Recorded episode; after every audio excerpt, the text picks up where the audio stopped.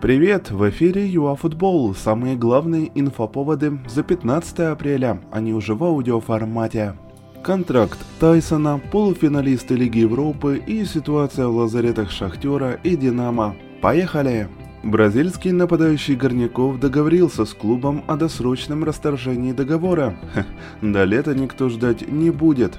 Как сообщают СМИ, уже на следующей неделе Тайсон наденет футболку родного Интернационала. Может, даже в Кубке Либертадорес команде поможет. Вчера были сыграны ответные матчи 1-4 финала Лиги Европы. Арсенал разгромил Славию, МЮ прошел Гранаду, Вильяреал одарил Динамо Загреб, а Роме хватило и паритета с Аяксом. Тогда полуфиналы МЮ Рома, Арсенал, Вильяреал, они пройдут 29 апреля и 6 мая. Сканируем лазареты перед завтрашним матчем. Коноплянка, скорее всего, не сыграет до конца сезона из-за травмы бедра. Исмаили ощутил боль в колене и пропустит от недели до нескольких. А у Динамо наоборот, игроки выздоравливают. Восстановился Цыганков, возвращается Забарный.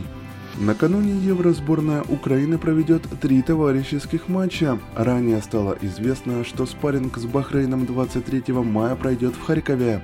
С очень большой долей вероятности в этом городе будут сыграны и поединки с Северной Ирландией 3 июня и Кипром 7 в УЕФА тем временем якобы могут изменить правила выездного гола в матчах плей-офф. Чиновники думают отменить работу данной нормы в рамках дополнительного времени ответного поединка.